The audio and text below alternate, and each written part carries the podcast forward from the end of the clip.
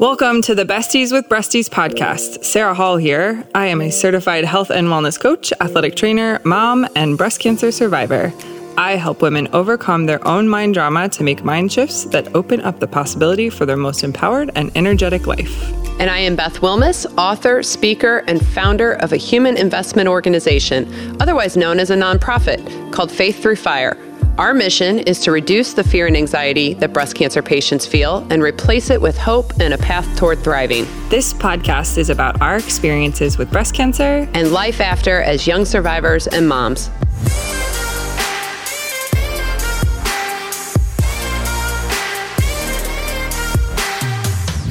Hi, Sarah. Hi, Beth. How are you? I'm just dandy.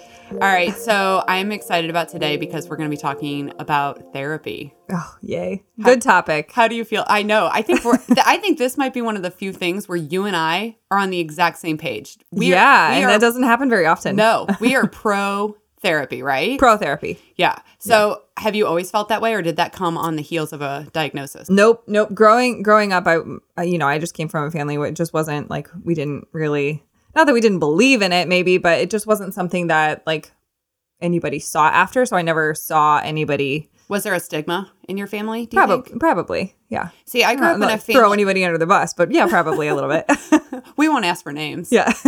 I grew up in a family where it's like if anything goes wrong you go to therapy. Oh that that's healthy. I don't know is it uh, yeah, I think so. I don't okay. know. We'll ask Casey. well, we'll ask Casey. So, yeah. okay. So, we're both pro therapy. So, we're going to talk about what role that played in our journeys and just kind of is there a stigma associated with it? What are the benefits of of going to a therapist, especially in light of a serious diagnosis? So, last episode we talked to Jamie, who is a breast cancer patient who shared her emotional struggles after treatment. And today we're going to build on that topic of emotional well-being by talking to a therapist who specializes in treating treating cancer patients. Yay. so, so needed. yes, yes. So, our guest today is Casey Mills. Casey is a licensed professional counselor, and her practice is called Rising Willow Counseling in St. Peters, Missouri, which includes individual therapy as well as couples therapy. And Casey has a special interest in providing support to people diagnosed with cancer. So, she says that the goals of therapy are to reduce stress, increase quality of life, provide instillation of hope, and cope with life transitions. So, Casey, welcome. Good morning, everyone. We're so excited to have you here. Yes. I'm excited to be here. Before we learn a little bit more about Casey and go into some fun icebreakers, let's hear from our first sponsor. Hair loss is consistently ranked as one of the most feared side effects of chemotherapy treatment. The emotional impact chemo hair loss can have on patients has been well documented. Scalp cooling is a simple treatment that can prevent hair loss caused by certain chemotherapy drugs. The use of scalp cooling is proven to be effective in preventing chemotherapy induced alopecia and can result in people retaining much of their hair. Paxman is the global leader in scalp cooling. Their cold cap is scientifically proven to reduce hair loss during chemotherapy. If you are facing cancer treatment and concerned about losing your hair, ask your provider about scalp cooling and visit our website at www.coldcap.com. Okay, and we're back. So we're going to start off with a couple icebreakers just to get to know Casey a little bit more and just to bring a little lightheartedness to this. So first, let's uh, let's ask Casey. Tell us about the first your worst date that you've ever been on. Yeah, we're we're all married now. So yes. all, yeah. all three all three of us are happily married. We're not actively dating. But I am interested in knowing this if you guys have had a bad date. So I will kind of preface it since I'm so interested in positive psychology. The site that I had the worst date is also the site where I found my husband. so, Me too. Oh, nice. oh I'm excited. Okay. so I um, uh, met my husband through eHarmony, which was not my worst date. That was my best date, my lifelong date, right? but my worst date in the process of finding him was a somebody in my field had asked me on a date and the whole date was like a compilation where I was a test subject. So oh. He, yes. He so, was analyzing you? Well, it was more like cognitive behavioral and the fact of seeing how I would respond to things on my like do you know how we write like almost like it's like it's not an intake but you answer all those questions mm-hmm. about yourself mm-hmm. and so when I would state that this is a deal breaker, he would then where you should not be matched with anyone who has your deal breakers, right? He would pose, What if I have this deal breaker? So, for example, one of mine was smoking. I have, um, I've had uh, two grandparents die from lung cancer from smoking pipes. So, one of mine is uh, lung is uh, smoking. So he stated, What if I went and asked this person over here for a cigarette and smoked a cigarette in front of you? Or what if I. So he kept trying to like test me. What? I would have bounced halfway through that meal. What? no, I'm out. That is horrendous. what, what about you, Sarah? Oh. This is this is a tough question for me. I feel like I I've had a lot of good dates and I've had aspects of dates that are really bad. I think just anytime anytime I was on a date that I felt like I didn't connect. Well, I'll tell you, I met somebody in a traffic jam once. Like we just got to talking. Of course you between- did. Yeah, of course. Of course you did. And I knew about halfway through the date because he was much older that like this isn't for me. Like, you know, he was really fun and I had we had a fun time. Like we went riding on a motorcycle and everything, but but I think whenever you realize halfway through the date and then they don't and are still then it's just like, okay, this is awkward because now I have to tell you like I'm out, but we can still like enjoy our time together. Yeah, Yeah. that is rough. so that that I mean that was probably I would say my worst date. So maybe that's I haven't had a terrible terrible date. So really? yeah. Look at you. So I, I actually haven't had terrible, terrible dates either. But ironically, I think my worst date was my first date with my husband. Yeah. Oh, yeah. So I, first of all, basically asked him out, but then we go to see Armageddon just to date myself. That was that was our date when I was 17 years old. And so he picked me up and you know, a movie's safe because you don't have to have too much conversation. You can talk about the movie after. And so we uh-huh. watched this movie and and then afterward he and it was just kind of awkward. Like on the way to the movie, you know, I was 17. He was asking me, you know, what I wanted to study in college, which I'd given no thought to mm-hmm. whatsoever. He was two years older than I was. And mm-hmm. and so I was just kind of looking at him like, I don't know, dude, you know? And so it was just an awkward, you know, kind of that get to know you conversation. So then we sat through the movie and then afterward, he's like, Well, it's still kind of early. Do you want to go get some ice cream? And I'm like, Yeah, let's do that. You know, so we go to Dairy Queen and I get in line. And I mean, it's a really long line. I get in line. He doesn't get in line. And I said, Are you not going to get ice cream? He's like, No, I don't. I'm not really hungry. So That's awkward. awkward. I'm like, well, I'm not going to make you stand here for 30 minutes while I stand in line and pig out on oh. ice cream. So I'm like, I go, well, we can just, I go, we'll just go. And Yeah. he's like, are you sure? I'm like, yeah, let's just go. So we get back in the car and he takes me home. And then he he just kind of slapped my knee and he's like, all right. He's like, had a good time. See ya. And you married him. That's and I so married cute. him. I married him. I, both of us both of us joke about it now. We're like, why did we go on a second date? And neither one of us knows. I love doing those. I know, me too. I think it's so fun to get to know our guests. So, Casey, tell us why did you become a mental health professional? Sure. So it started when I was pretty young, actually. So when I was 15, I was diagnosed with Hodgkin's disease, and that, that is a lymphoma uh, form of cancer. And so I would be actually hospitalized for lengths of stay. Not, it would be more of the side effects from the chemotherapy. My neutrophils would be very low, and I would just get really ill. And so what the nurses started asking me to do, because I really tried to keep a positive mindset they would have me talk to other kids who came onto the unit to offer hope or offer my experience. So I started at 15, and then in my community, after I went through my treatment that ended around 17, some of the adults in my community would ask me for support, want a connection from a very small town. And so just being able to share my journey, offer hope, um, offer information about what my experience was like, just having that universalization of connecting with someone. So it actually started quite young in adolescence. Wow. That's amazing. a- a you were cool like, story. yeah, you were mentoring. Yeah. Yes. Imagine that. Oh, hmm. Did you find, as as Sarah and I do, that mentoring other patients is just as fulfilling for you as it is for them? I mean, did you did you find that he helped you in your healing? So healing. I think that connection too, and then taking something that can feel traumatic and scary and turning it into something helpful, it helps you feel a purpose. Mm. right and i think that's why and i and i feel you know that obviously this is faith based in the fact that i feel that again that's what's one of the reasons i'm on this earth right that's why god's keeping me here is that that I have a purpose to fulfill. So I keep trying to find different ways to fulfill that purpose. And that was just one of them. Yeah. That's awesome. So, how have you seen cancer affect women's mental health during during a cancer journey? Sure. So, I've seen this affect women in very diverse ways. So, what I find is some women in the beginning stages, especially, are in the fight or flight mode. So, maybe right after diagnosis or are right in the beginning of treatment. So, the fight mode is like where you're organizing your appointments, you're organizing your meds and taking your meds, you're potentially researching new treatments, you're looking at outcomes, you're getting the testing, you're getting the scans, right? You're trying to take care of your families. So sometimes I find that people do not even feel the effects of the their diagnosis until months or years later. And that's when I see sometimes the stages of grief set in. So that's the denial, anger, bargaining, depression, acceptance.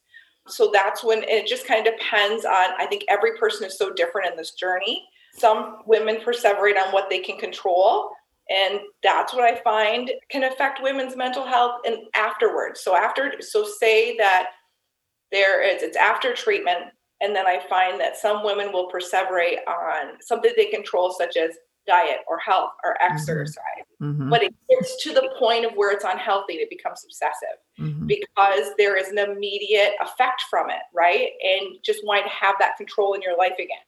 So that's kind of where some of the things that I've recognized. We talk about a lot like the wheels falling off after. Do you recommend for women if they don't already have a healthcare professional, a mental health care professional that they're working with, do you recommend they start some kind of treatment to kind of help transition them from the treatment where they're they're active with appointments and you know trying to figure out the diagnosis and doing all that research having somebody that they can go to and that, that they trust so that they're there and already have that relationship set up for once everything once the dust settles yeah like what point in the journey do you recommend patients get this person on their team Sure. I mean, that's a great question. So I believe it's never too early, and especially if you feel like your quality of life is being impacted, or say that you do not have a strong support system, or you do have a support system, but there's certain issues that you would not talk about with your support system that you would want to talk about with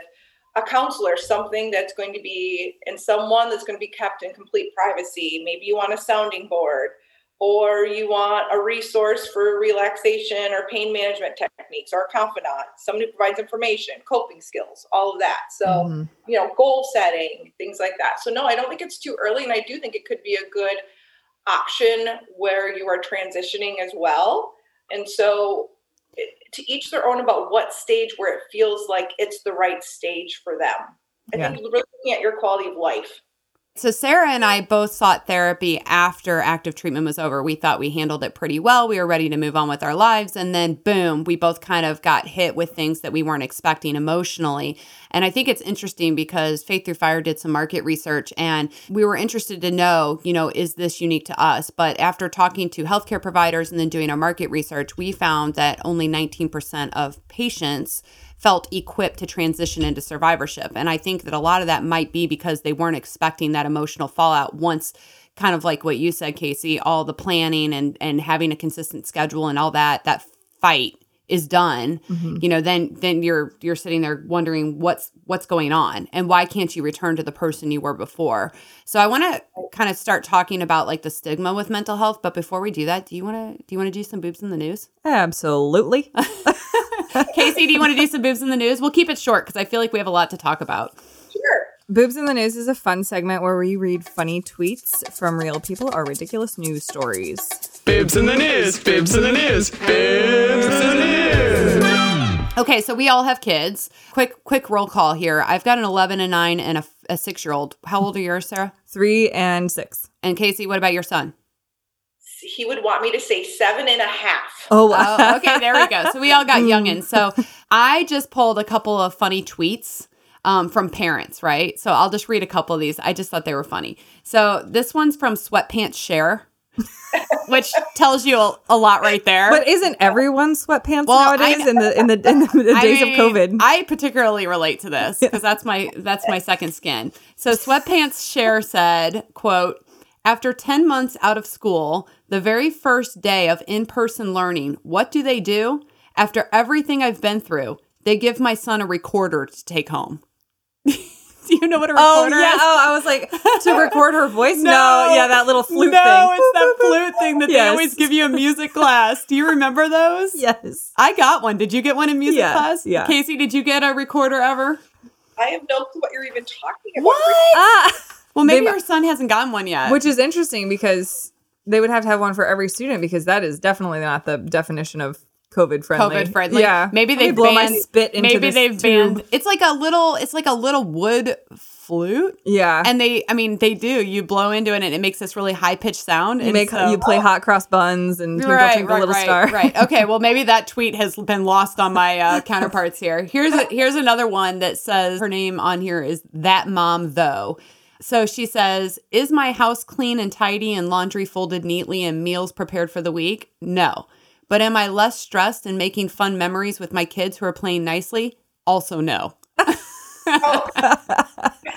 All right. Which Winning. right, right, right.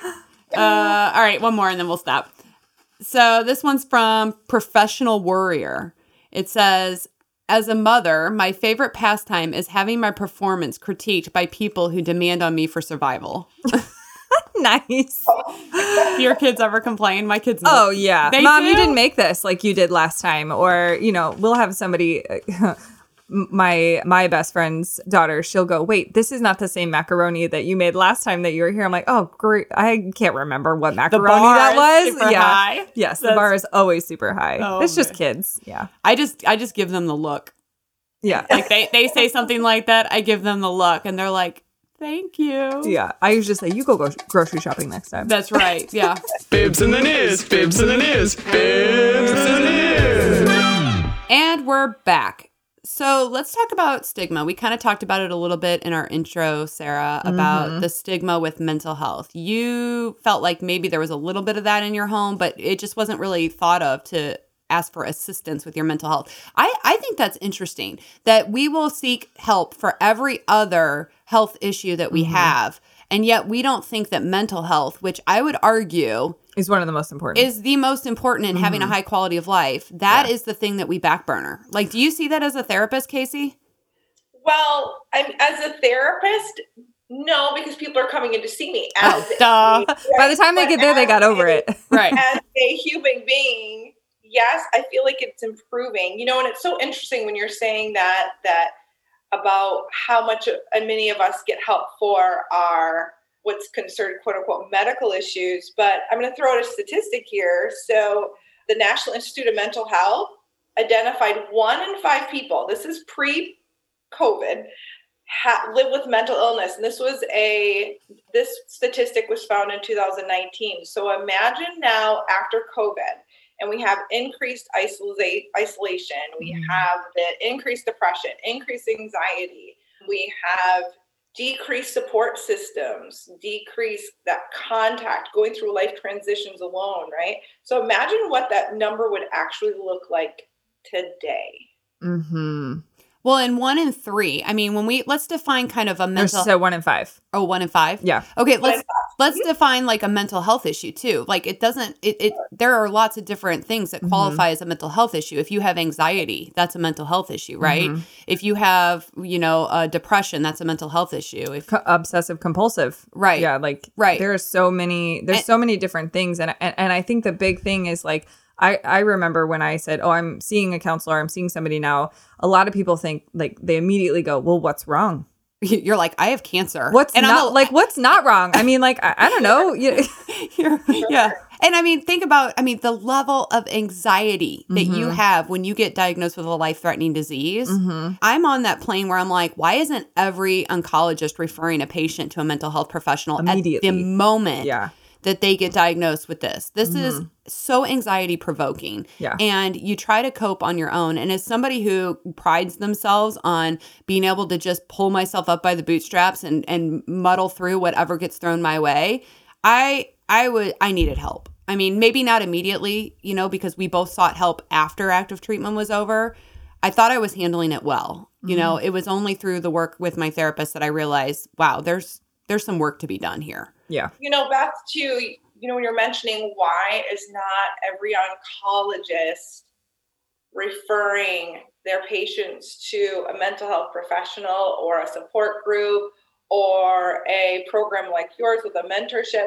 You know, what's really interesting is we don't have that necessarily here, but there are areas and states that do, as close as Chicago, where they'll have comprehensive cancer care that focuses on. So it's a one stop shop of where you're in a building where they set you up very first day Hmm. with besides focusing on your treatment they're focusing on like the treatment like chemo radiation surgery they're also focusing on nutritional therapy hmm. mind body medicine counseling pain management yoga all of this in one facility so it's not as popular here but as close as chicago they have those type of facilities that really understand the whole mind body connection when it comes to cancer treatment Mm. Yeah, I, I have seen those programs elsewhere and I think they're amazing. I, I do question, I think that I'm going to throw Missouri in particular under the bus a little bit. They are slow okay. to they're they are slow to adopt anything innovative or mm-hmm. new and especially when it comes to therapies that address quality of life. It's it's just not something that they gravitate toward and it's really disappointing on the patient side. I think Sarah and I have both expressed this as mm-hmm. patients and then also in speaking to all the women that we help it's it's a frustration. It's a frustration yeah. that the other aspects of their care and mental health being such a huge component of that. And, and, keep in mind too, here's another stat that that cancer patients who have depression are have a 19% higher mortality than those that are not depressed, which, you know, has so many ramifications for the patients themselves and their quality of life, but also, you know, hospitals are interested in controlling healthcare costs. And when you've got patients with other issues, you know, that's going to spike those costs. So this is something that everybody should care about and put put these interventions in place. But I agree with you, Casey. I think we're we're lacking here in the state of Missouri, and we've seen that firsthand in in how people respond when you say, you know, even with Faith Through Fire, we're a little bit different because we are really interested in addressing the emotional impact of a cancer diagnosis. I think there are so many amazing nonprofits out there that are providing services to to eliminate barriers to care and they are so needed. But I think that what gets less press is the emotional fallout and ramifications of getting this life-threatening diagnosis and providing the emotional support whether it be, you know, through mentorship or through a healthcare provider like yourself it's just so it's so critical. Mm-hmm. it's so critical. Yeah. So I, and treating the whole person not just like not just the diagnosis. It's exactly. Yeah. So here's something that i want to kind of get into. I'm really excited about this topic. Casey you and i have discussed this before about the topic of resiliency sure. and the opportunity that exists to use a breast cancer diagnosis or any traumatic experience for that matter to grow as a person and develop resilience. So, can you kind of share with everybody what is resilience and what have you seen as a therapist regarding patients who have it or develop it and the difference between those that have it and those that don't? Is that sure. is that a mouthful? no, I got it. So great question. So, you know, a basic understanding of resilience or resiliency is when someone can find positive ways of coping, either finding strength or adapting in the face of negative life events. So for some, the more you experience in life, the more resilient you are. You learn those coping skills and how to overcome the hardships. So you have that baseline to compare. For example, if I can make it through, you know, A, I can for sure make it through with B, what's going on right now, right? So you have that baseline to compare it to uh, with through yourself, right? But for some, that resiliency may just increase over time. So, say you don't have that you baseline, you've not experienced that hardship before. It doesn't mean you cannot overcome it, but it's your perception about your ability to overcome it. So, it's that perception is reality with that too. So, there is an author, Bernie Siegel, and he I was reading his books when I was 15, but he, but he is he was an oncologist and he would really watch about the power of perception and the effects on the treatment. And so when somebody, one of his patients, for example, would imagine it was a child, would imagine a like a Pac-Man going through when he would be hooked up for chemotherapy, getting the IV uh, treatment, he would imagine a Pac-Man going through his body and eating all the cancer cells, right? And so, and and through that imagery, he was having scans that were showing to have a faster improvement than somebody who felt like this diagnosis for them was a you know was their mortality was mm. there no hope right and so they're finding this big link between perception and resiliency with treatment outcomes so yeah what, Oh, yeah. sorry. Carry on. I, I, it's funny. I'm I'm hearing a connection. I just got done reading Kelly McGonigal's book, The Upside of Stress, and she said that there's so much research out there right now that just says that if you just think about stress and have a mindset towards stress, that stress is not bad, then stress affects you physiologically and like hormonally different than if you think about it as if it is you know this negative this negative thing. thing that is not helping you or preparing you for whatever the stress is causing like whatever in your life is causing the stress you know so i think that that it it marries so well with what you're what you're i sharing. think the mind body connection is phenomenal huge, huge. and yeah. you see that with people who thrive versus people that kind of get stuck one thing that i want to kind of talk about briefly is the young survivor the young breast cancer survivor because when you're talking casey about people who have had a lot of life experiences and so mm-hmm. maybe this isn't their first trauma because most people experience trauma in their life and i've seen this in the mentorship program where we've had women who say they get diagnosed at 70 with breast cancer and they are are just very, hey, it's fine. It'll be fine. And I'm thinking, wow, you are handling this so well. Well, you know why? This is not their first rodeo. Yeah. they have had other things happen in their lives, sometimes worse. You know, they've had a divorce or a loss of a child or other illnesses to where when this happens to them, they they're very much hey listen i've been through other things. I can overcome this too and i will and they just are ready to rock and roll. I have seen and i think there is a, a danger for younger survivors people who get diagnosed in their 20s 30s and 40s perhaps this is their first trauma you know perhaps they haven't experienced these other life altering things yet and so this is their first time being dealt something, and it's obviously a huge blow. I mean, I can't speak for you, Sarah, but I certainly never expected to deal with this at the age of 35. Casey, I can only imagine at the age of 15.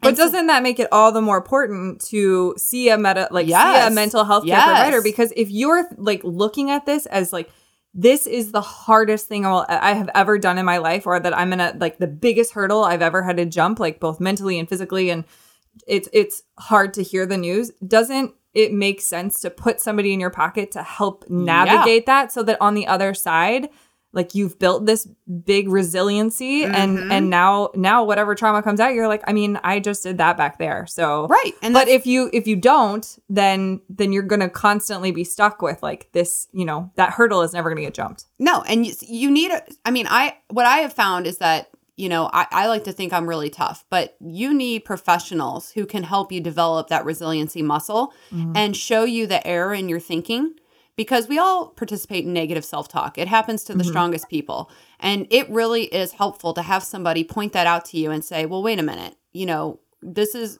we've agreed that we you know your goal is this and yet i'm hearing you say that why why and i mean it, it's those light bulb moments that are invaluable to realizing the error in your own thinking that helps you get over that hurdle and look at it in a different way. So yeah, that's the whole reason I bring it up is that if, especially I think all women who are diagnosed should seek out, you know, at least one consultation um, to kind of get assessed and see if they would benefit. But I think in particular, young patients have an opportunity to really be proactive and know that, you know, it's not uncommon for you to be done with treatment and then to have a fallout later. And and if you know that that is going to happen, you know, to get in front of it. Mm-hmm. Yeah what do you tell women whether old older or or younger that you just see that they would benefit from improving their resilience? What do you recommend to help them grow through the experience? Sure and i think that there's so many different ways to grow through the experience. You know i hear from both of you, you use a lot of humor right? There can be i used humor as well that when I was with my girlfriends at a young age, I would say, you know, well, I'm having the worst hair day, right? And so we kind of laugh about that, and I let it be okay to laugh, and let it be mm. okay to talk about it, and not mm. have it be this taboo subject.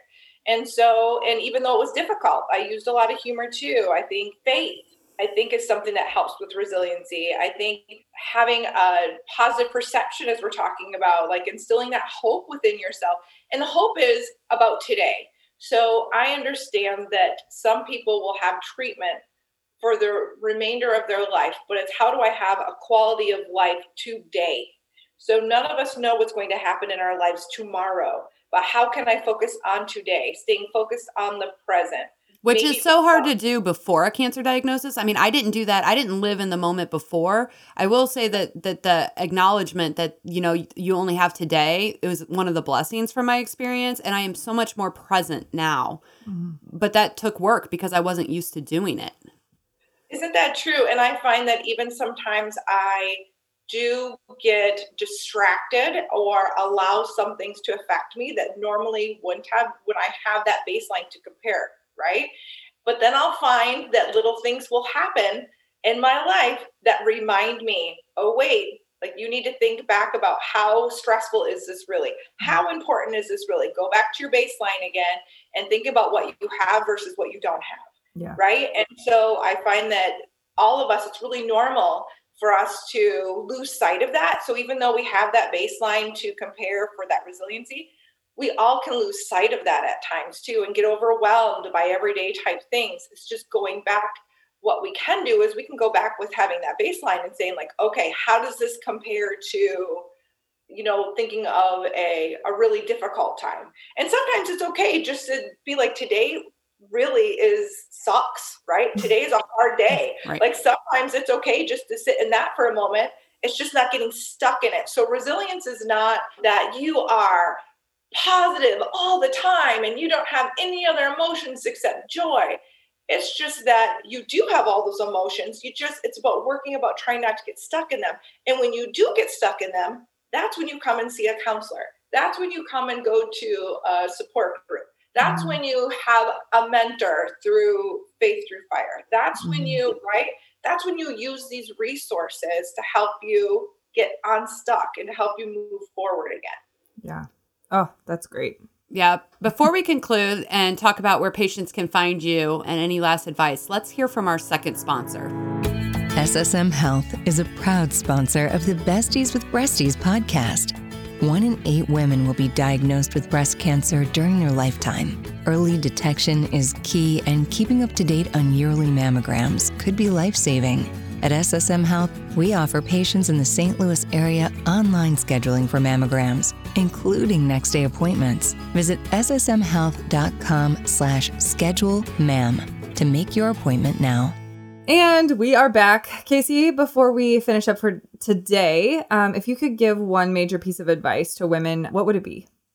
Sure. So, one, I would say listen to your body, listen to your mind, allowing grace and patience. One of my affirmations that I say to myself daily is grace and grit. Remember that, you know, Oh, I'm stealing that. Yeah. that's grace and grit, right? One of the things that I remind so if you've ever sat across from me, there's a good chance I gave the analogy of putting your oxygen mask on first before you help anybody else, right? Especially all you young moms. yes. Right. So that airplane modality, right, of putting your oxygen mask on first, you have to fuel yourself first, or everyone's passed out, right? And so like, that's a really big piece of it. I think I've probably said that to most of the people who've sat across from me. I would say asking for help, not because you're weak, but because you want to remain strong. And let me And just say that. Let me say, you guys, for listening, I always thought that people who needed help were weak. And then it was through this experience that I realized that the strongest people are the ones that ask for help, Mm-hmm. that are honest about how they are feeling and are not ashamed of that and Mhm. seek help. So I just want to make that clarification because I used to be that person. And I I now realize that the most interesting, well-rounded, healthiest people that I know are the ones that are emotionally healthy and are not afraid to seek help for that. So there's my P- there's my PSA. Well, and it's okay to not be strong all the time. So Right. most of our growth happens when we're uncomfortable. Mm-hmm. honestly that's when most of our growth happens um, and i think it's just reminding yourself that especially if you've been in the role of care provider that reminding yourself that you are worthy to be supported Mm-hmm. Yeah. Ooh. and be provided care for yourself right Yeah. That's awesome. Well, so how can patients find you? Are you doing in person, telehealth, both? i'm doing both i would say my primary practice is actually in person and i do a lot of safety measures and follow the CDC as well as with our public health and safety guidelines. I do provide telehealth for people who are immune compromised or just feel uncomfortable as well. So I provide that either through telephone or through a program that I utilize that's HIPAA compliant called Doxy.me. Um, so I just really meet people with wherever they're at. And I'm in the office four days a week. So my phone number is 636 542 8920.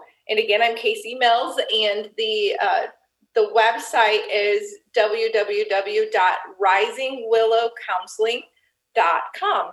Great. Well, thank you so much, Casey, for being with us today and sharing all of your knowledge and your experience with everything. Yep. Next time, we're going to continue our conversation with Casey, who, in addition to being a licensed counselor, is also a certified mental health integrative medicine provider. Wow, that is That's a a mouthful. mouthful. okay, so, but basically, Casey, correct me if I'm wrong, that's basically the connection between what patients eat and their mental health, right? Yep, nutrition and mental health, Big. and alongside with body movement and my favorite relaxation techniques, right? So yes, so Ah. mind, it's that mind body connection. I am super excited to talk about this. I think we've all benefited from, I know, Sarah, you love the topic of nutrition. I recently mm-hmm. tried one of those breathwork sessions. Mm-hmm. Oh my gosh, my life was changed. Mm-hmm. So we will talk about all that good stuff next time. And until then, See ya. bye.